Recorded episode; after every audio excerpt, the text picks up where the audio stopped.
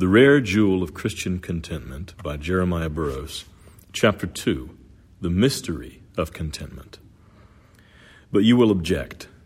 What you speak of is very good if we could attain to it. But is it possible for anyone to attain to this? It is possible. If you get skill in the art of it, you may attain to it, and it will prove to be not such a difficult thing either, if you but understand the mystery of it. There are many things that men do in their callings that, if a countryman comes and sees, he thinks it is a mighty hard thing, and that he should never be able to do it. But that is because he does not understand the art of it. There is a twist of the hand by which you may do it with ease. Now, that is the business of this book to open to you the art and the mystery of contentment.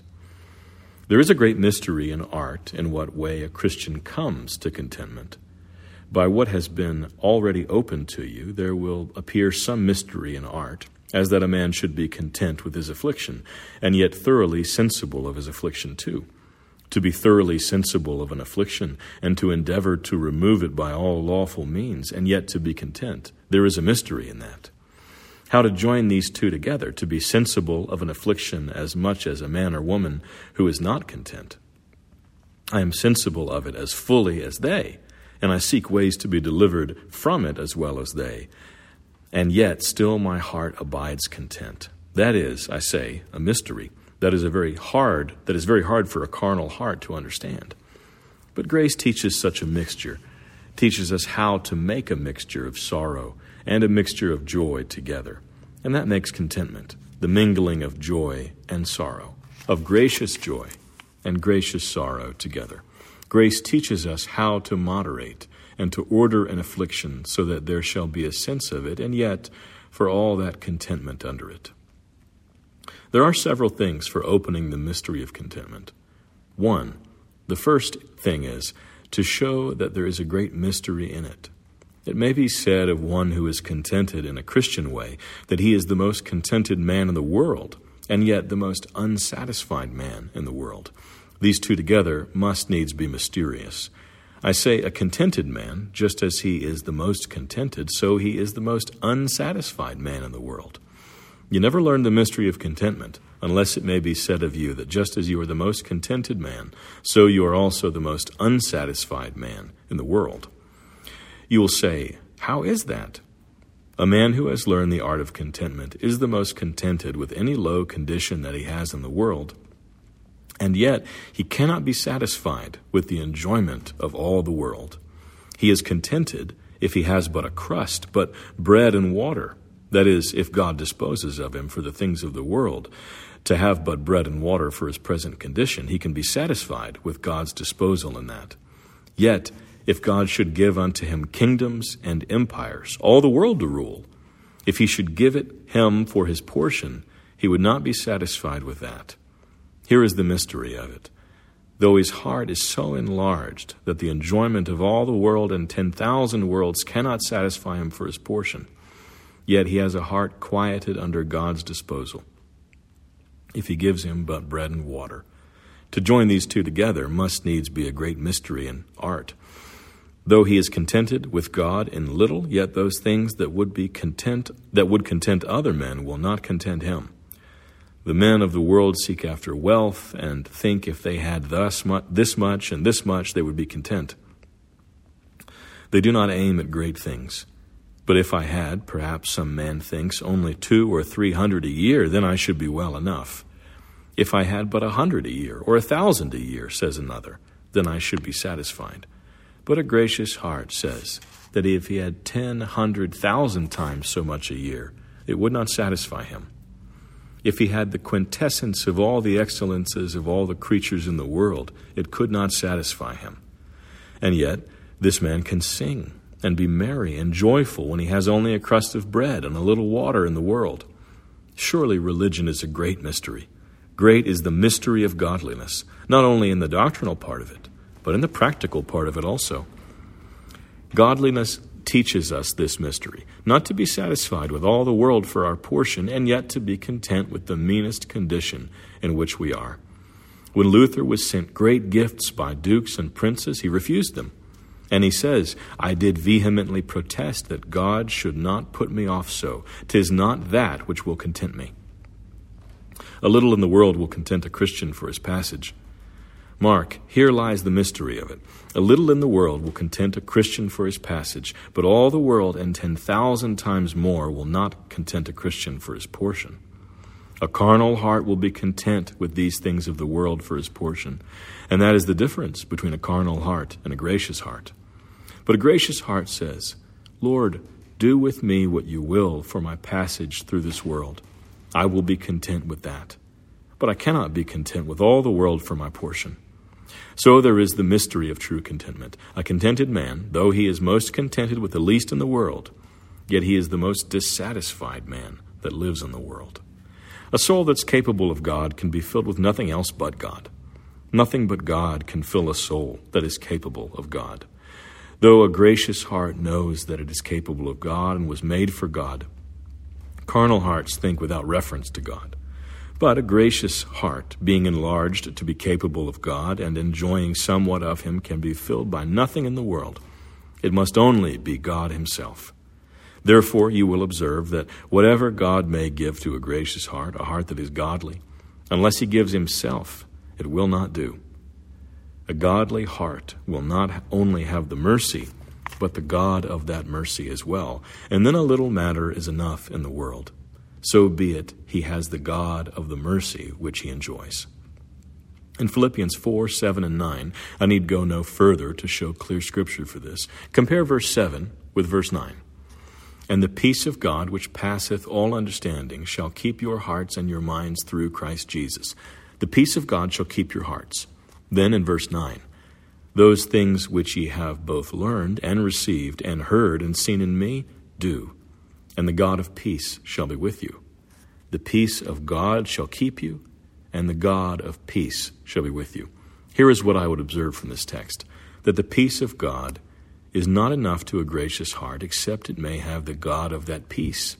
A carnal heart would be satisfied if he might have but outward peace though it is not the peace of God. Peace in the state and his trading would satisfy him. But mark how a godly heart goes beyond a carnal. All outward peace is not enough. I must have the peace of God. But suppose you have the peace of God. Will that not quiet you? No. I must have the God of peace. As the peace of God, so the God of peace.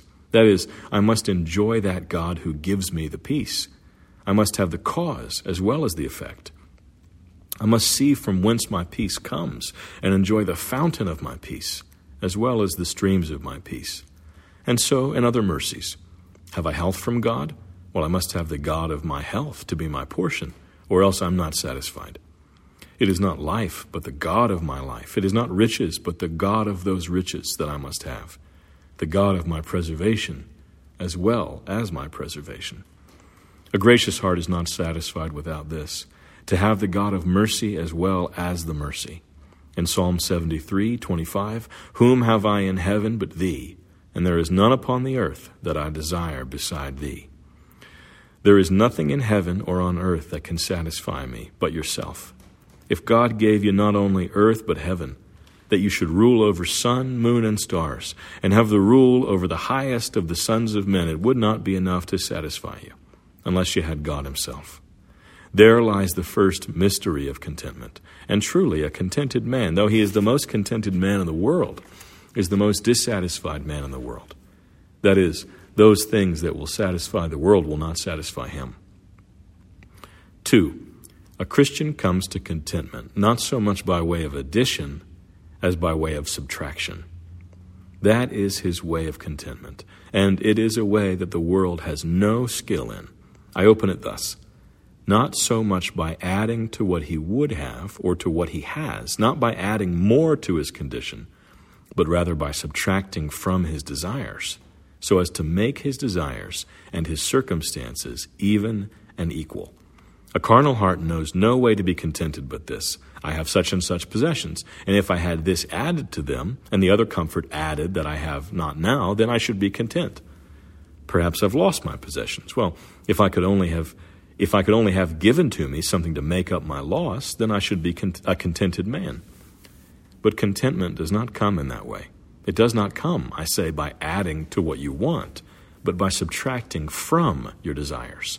It is all one to a Christian whether I get up to what I would have or get my desires down to what I do have, either to attain to what I do desire or to bring down my desires to what I have already attained. My wealth is the same, for it is as fitting for me to bring my desire down to my circumstances as it is to raise up my circumstances to my desire. Now I say that a heart that has no grace and is not instructed in this mystery of contentment knows of no way to get contentment but to have his possessions raised up to his desires. But the Christian has another way to contentment. That is, he can bring his desires down to his possessions, and so he attains his contentment. Thus the Lord fashions the hearts of the children of men if the heart of a man is fashioned to his circumstances, he may have as much con- contentment as if the circumstances were fashioned to his heart. Some men have a mighty large heart, but they have straitened circumstances, and they can never have contentment when their hearts are big and their circumstances are little. But though a man cannot bring his circumstances to be as great as his heart, yet if he can bring his heart to be as little as his circumstances, to make them even, that is the way to contentment. The world is infinitely deceived in thinking that contentment lies in having more than we have than we already have. Here lies the bottom and the root of all contentment. When there is an evenness and proportion between our hearts and our circumstances, that is why godly men who are in a low position live more sweet and comfortable lives than those who are richer. Contentment is not always clothed with silk and purple and velvet, but it is sometimes in a homespun suit in mean circumstances as well as in higher. Many men who once have had great estates and God has brought them into lower positions have had more contentment in those circumstances than they had before. Now, how can that possibly be? Quite easily. If you only understood that the root of contentment consists in the suitableness and proportion of a man's spirit to his possessions, an evenness where one end is not longer and bigger than the other. The heart is contented, and there is comfort in those circumstances. But now let God give a man riches, no matter how great. Yet if the Lord gives him up to pride in his heart, he will never be contented. On the other hand, let God bring anyone into mean circumstances, and then let God but fashion and suit his heart to those circumstances, and he will be content. It is the same in walking. Uh, suppose a man had a very long leg, and his other leg was short. Why, Though one of his legs was longer than usual, still he could not go as well as a man, both of whose legs are shorter than his. I would compare a long leg, when one is longer than the other, to a man who has a high position and is very rich and a great man in the world. But he has a very proud heart, too, and that is longer and larger than his position. This man cannot but be troubled in his circumstances. Another man is in a mean position. His circumstances are low, and his heart is low, too so that his heart and his circumstances are even. This man walks with abundantly more ease than the other, and thus a gracious heart thinks in this way The Lord has been pleased to bring down my circumstances. Now, if the Lord brings down my heart and makes it equal to my circumstances, then I am well enough. So, when God brings down his circumstances, he does not so much labor to rise up his circumstances again as to bring his heart down to his circumstances. Even the heathen philosophers had a little glimpse of this. They would say that the best riches is poverty of desires. Those are the words of a heathen. That is, if a man or woman have their desires cut short and have no large desires, that man or woman is rich. So, this is the art of contentment not to seek to add to our circumstances, but to subtract from our desires. Another author has said, The way to be rich is not by increasing wealth, but by diminishing our desires. Certainly that man or woman is rich who have their desires satisfied. Now, a contented man has his desires satisfied. God satisfies them. That is all considered. He is satisfied that his circumstances are for the present the best circumstances. So he comes to this contentment by way of subtraction and not addition. Three, a Christian comes to contentment not so much by getting rid of the burden that is on him as by adding another burden to himself. This is a way that flesh and blood has little skill in. You will say, How is this? In this manner Are you afflicted, and is there a great load and burden on you because of your affliction? You think there is no way in the world to get contentment, but oh, that this burden were off? Oh, it is a heavy load, and few know what a burden I have. What? Do you think that there is no way for the contentment of your spirit but to get rid of the burden? Oh, you are deceived. The way of contentment is to add another burden. That is, to labor, the, to load and burden your heart with your sins. The heavier the burden of your sin is to your heart, the lighter will be the burden of your affliction. And so you shall come to be content. If your burden were lightened, that would content you. You think there is no way to lighten it, but to get it off, but you're deceived. For if you can get your heart to be more burdened with your sin, you'll be less burdened with your afflictions. You will say, This is a strange way for a man or woman to get ease in their condition, to lay a greater burden upon them when they're already burdened. You think there is no way, when you're afflicted, to be jolly and merry and to get into company. Oh no, you're deceived. Your burden will come again. Alas, this is a poor way to get one's spirit quieted, poor man. The burden will come upon him again. If you would have your burden light, get alone and examine your heart for your sin and charge your soul with your sin. If your burden is in your possessions for the abuse of them, or if it is a burden upon your body for the abuse of your health and strength, and the abuse of any mercies that now the Lord has taken away from you, that you that you have not honored God with those mercies that you have had, and you have walked wantonly and carelessly. If you so fall to bemoaning your sin before the Lord, you shall quickly find the burden of your affliction to be lighter than it were before. Do not but try this piece of skill and art to get your soul contented with any low circumstances that God puts you into. Many times in a family, when any affliction befalls them, oh, what an amount of discontent is there between man and wife. If they're crossed in their possessions at land, or have bad news from across the seas, or if those whom they trusted are ruined and the like, or perhaps something in the family causes strife between man and wife in reference to the children or servants, and there's nothing but quarreling and discontent among them. Now they are many times burdened with their own discontent and perhaps will say one to another, It is very uncomfortable for us to live so discontented as we do. But have you ever tried this way, husband and wife? Have you ever got alone and said, Come, let us go and humble our souls before God together? Let us go into our chamber and humble our souls before God for our sin, by which we have abused those mercies that God has taken away from us and we've provoked God against us. Oh, let us charge ourselves with our sin and be humbled before the Lord together. Have you tried such a way as this? Oh, you would find that the cloud be taken away, the sun would shine in upon you, and you would have a great deal more contentment than ever you had. If a man's estate is broken, either by plunderers or any other way, how shall this man have contentment? How? By the breaking of his heart. God has broken your estate, oh, seek to him for the breaking of your heart likewise. Indeed, a broken estate and whole heart, a hard heart, will not join together. There will be no contentment, but a broken estate and a broken heart will so suit one another as that there will be more contentment than there was before. Add, therefore, to the breaking of your estate the breaking of your heart. And that is the way to be contented in a Christian manner which is the third mystery and contentment. 4. It is not so much removing of the affliction that is upon us as the changing of the affliction, the metamorphosis, the metamorphosing of the affliction, so that it is quite turned and changed into something else. I mean, in regard of the use of it, though for the thing itself the affliction remains. The way of contentment to a carnal heart is only the removing of the affliction. Oh, that it may be gone. No, says the gracious heart. God has taught me a way to be content through the affliction itself, though it still continues. There is a power of grace to turn this affliction into good. It takes away the sting and the poison of it. Take the case of poverty.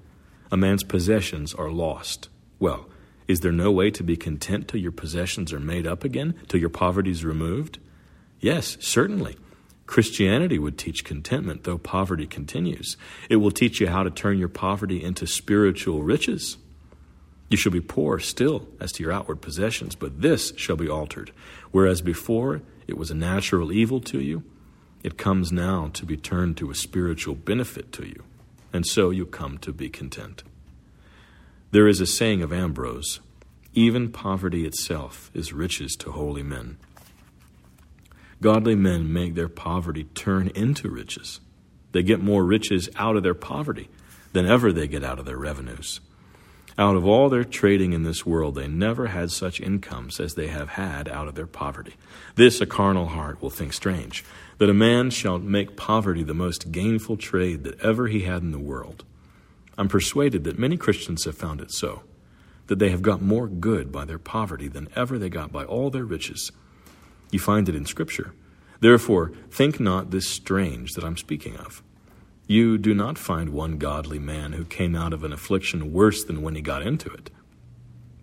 Though for a while he was shaken, yet at last he was better for an affliction. But a great many godly men, you find, have been worse for their prosperity. Scarcely one godly man that you read of in Scripture, but was worse for prosperity, except Daniel and Nehemiah. I do not read of any hurt they got by their prosperity. Scarcely, I think, is there one example of a godly man who was not worse for his prosperity than better. So rather, you see, it is no strange thing to one who is gracious that they get good by their affliction. Luther had a similar expression in his comment on the fifth chapter of the Galatians, the 17th verse. He says, A Christian becomes a mighty worker and a wonderful creator. That is, he says, to create out of the heaviness joy, out of the terror comfort, out of sin, righteousness, and out of death, life. He brings light out of darkness. It was God's prerogative and great power, his creating power, to command the light to shine out of darkness. Now, a Christian is a partaker of the divine nature. So the scripture says grace is part of the divine nature. And being part of the divine nature, it has an impression of God's omnipotent power. That is, to create light out of darkness, to bring good out of evil. By this way, a Christian comes to be content. God has given a Christian such power that he can turn affliction into mercies. He can turn darkness into light. If a man had the power that Christ had, when the water pots were filled, he could, by a word, turn the water into wine. And if you have nothing but water to drink, you have the power to turn it into wine, you might be content. Certainly, a Christian has received this power from God to work thus miraculously. It is the nature of grace to turn water into wine, that is, to turn the water of your affliction into the wine of heavenly consolation. If you understand this in a carnal way, I know it will be ridiculous for a minister to speak thus to you, as you, as many carnal people, are all are ready to make such expressions as these ridiculous, understanding them in a carnal way. This is just like Nicodemus in the third of John. What? Can a man be born when he's old? Can he enter the second time into his mother's womb and be born? So when we say of grace that it can turn water into wine and turn poverty into riches and make poverty a gainful trade, a carnal heart says, Well, let them have that trade if they will. Let them have that water to drink and see if they can turn it into wine. Oh, take, take heed that you do not speak in a scornful way of the ways of God. Grace has the power to turn afflictions into mercies. Two men may have the same affliction.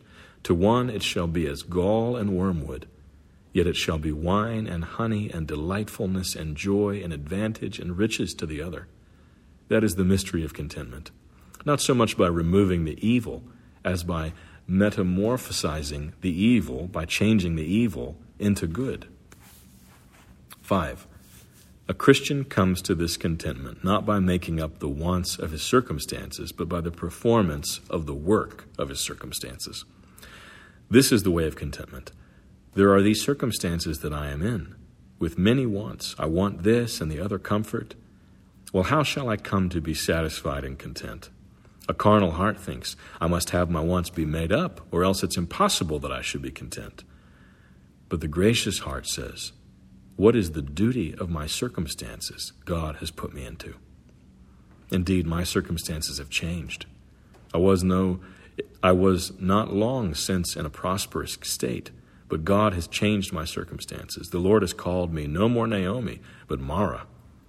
Now, what am I to do? What can I think? now are those duties that God requires of me and the circumstances that He has now put me into. Let me exert my strength to perform the duties of my present circumstance. Others spend their thoughts on things that disturb and disquiet them, and so they grow more and more discontented. Let me spend my thoughts in thinking what my duty is.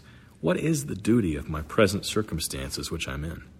Oh, says a man whose condition is changed and who's lost his wealth. Had I but my wealth as I had heretofore, how would I use it to his glory? God has made me see that I did not honor him with my possessions as I ought to have done. Oh, if I had it again, I would do better than I did before. This may be but a temptation. You should rather think, what does God require of me in the circumstances I am now brought into? You should labor to bring your heart to quiet and contentment by setting your soul to work in the duties of your present condition. And the truth is, I know nothing more effective for quieting a Christian soul and getting contentment than this setting your heart to work in the duties of the immediate circumstances that you're now in, and taking heed of your thoughts about other conditions as a mere temptation. I cannot better compare the folly of those men and women who think they will get contentment by musing about other circumstances than to the way of children. Perhaps they've climbed a hill and they look a good way off and see another hill, and they think if they were on top of that, they'd be able to touch the clouds with their fingers. But when they're on top of that hill, alas, they are as far from the clouds as they were before. And so it is with many who think, if I were in such circumstances, then I should have contentment. And perhaps they get into those circumstances and they're as far from contentment as before. But then they think that if they were in other circumstances, they would be contented. But when they have got into those circumstances, they are still as far from contentment as before. No, no. Let me consider what is the duty of my present circumstances, and content, and content my heart with this, and say, Well, though I am in a low position, yet I'm serving the counsels of God in those circumstances where I am. It is the counsel of God that has brought me into these circumstances that I'm in, and I desire to serve the counsel of God in these circumstances. There is a remarkable scripture concerning David of whom it is said that he served his generation. After David had served his generation according to the will of God, then he slept. It is a saying of Paul concerning him in Acts 13:36. In your Bibles, it is after he had served his own generation according to the will of God. But the word that is translated will means the counsel of God. And so it may, may be translated as well that after David in his generation had served God's counsel, then he fell asleep.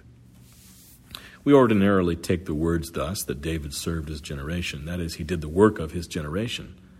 That is, to serve a man's generation. But it's clearer if you read it thus After David, in his generation, had served the counsel of God, then David fell asleep. Oh, that should be the care of a Christian, to serve out God's counsels. What is the counsel of God? The circumstances that I'm in, God has put me into by his own counsel, the counsel of his own will. Now I must serve God's counsel in my generation. Whatever is the counsel of God in my circumstances, I must be careful to serve that. So I shall have my heart quieted for the present, and shall live and die peaceably and comfortably, if I'm careful to serve God's counsel. 6. A gracious heart is contented by the melting of his will and desires into God's will and desires. By this means he gets contentment.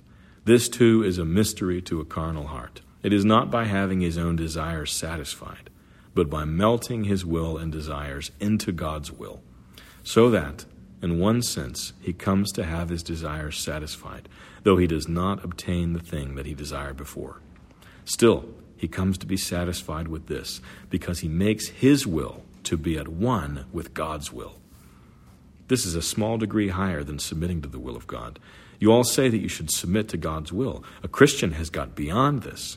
He can make God's will and his own will the same. It is said of believers that they're joined to the Lord and are one spirit. That means that whatever God's will is, I do not only see good reason to submit to it, but God's will is my will. When the soul can make over, as it were, its will to God, it must needs be contented. Others would fain get the thing they desire, but a gracious heart will say, Oh, what God would have, I would have too. I will not only yield to it, but I would have it too. A gracious heart has learned this art, not only to make the commanding will of God to be its own will, that is, what God commands me to do, I will do it, but to make the providential will of God and the operative will of God to be his will too. God commands this thing, which perhaps you who are Christians may have some skill in, but whatever God works, you must will, as well as what God commands. You must make God's providential will and his operative will your will as well as God's will. And in this way, you must come to contentment. A Christian makes over his will to God, and in making over his will to God, he has no other will but God's. Suppose a man were to make over his debt to another man.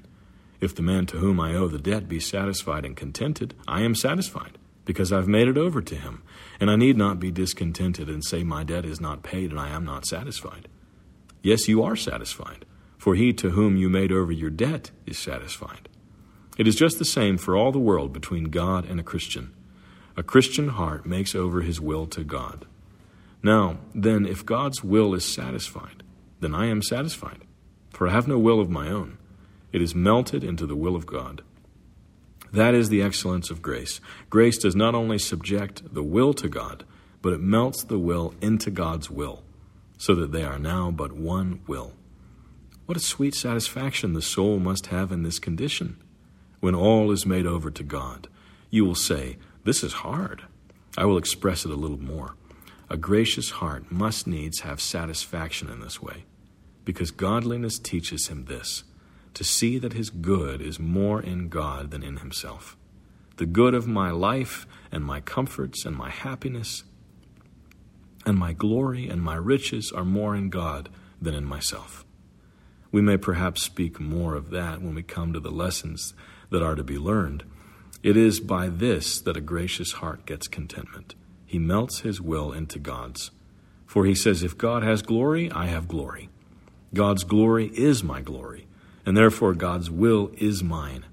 If God has riches, then I have riches. If God is magnified, then I am magnified.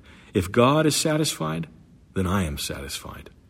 God's wisdom and holiness is mine, and therefore his will must needs be mine, and my will must needs be his. This is the art of a Christian's contentment. He melts his will into the will of God and makes over his will to God. O Lord, Thou shalt choose our inheritance for us. Psalm 47 4. 7. The mystery consists not in bringing anything from outside to make my condition more comfortable, but in purging out something that is within. Now, the men of the world, when they would have contentment and lack anything, oh, they must have something from outside to content them. But a godly man says, let me get something out of this out that is already in, and then I shall come to contentment. Suppose a man has a fever. That makes what he drinks taste bitter. He says, You must put some sugar into my drink. His wife puts some in, and still the drink tastes bitter. Why? Well, because the bitterness comes from a bitter choleric humor within. But let the physician come and take and give him a bitter po- potion to purge out the bitterness that is within, and then he can taste his drink well enough. It is just the same with men of the world. Oh, such circumstances are bitter. And if I could have such and such a mercy added to this mercy, then it would be sweet. But even if God should put a spoonful or two of sugar in, it would still be bitter. The way to contentment is to purge out your lusts and bitter humors. From whence are wars and strife? Are they not from your lusts that are within you? James 4 1. They are not so much from things outside, but from within. I have said sometimes, not all the storms that are abroad can make an earthquake, but the vapors that have got within. So, if those lusts that are within in your heart were got out, your condition would be content would be a contented condition. These are the mysterious ways of godliness that the men of the world never think of. When did you ever think of such a way as this, to go and purge out the diseases of your heart that are within? Here are seven particulars now named, and there are many more. Without the understanding of these things and the practice of them, you'll never come to true contentment in your life. Oh, you would be bunglers in this trade of Christianity. But the right perceiving of these things will help you be instructed in it, as in a mystery.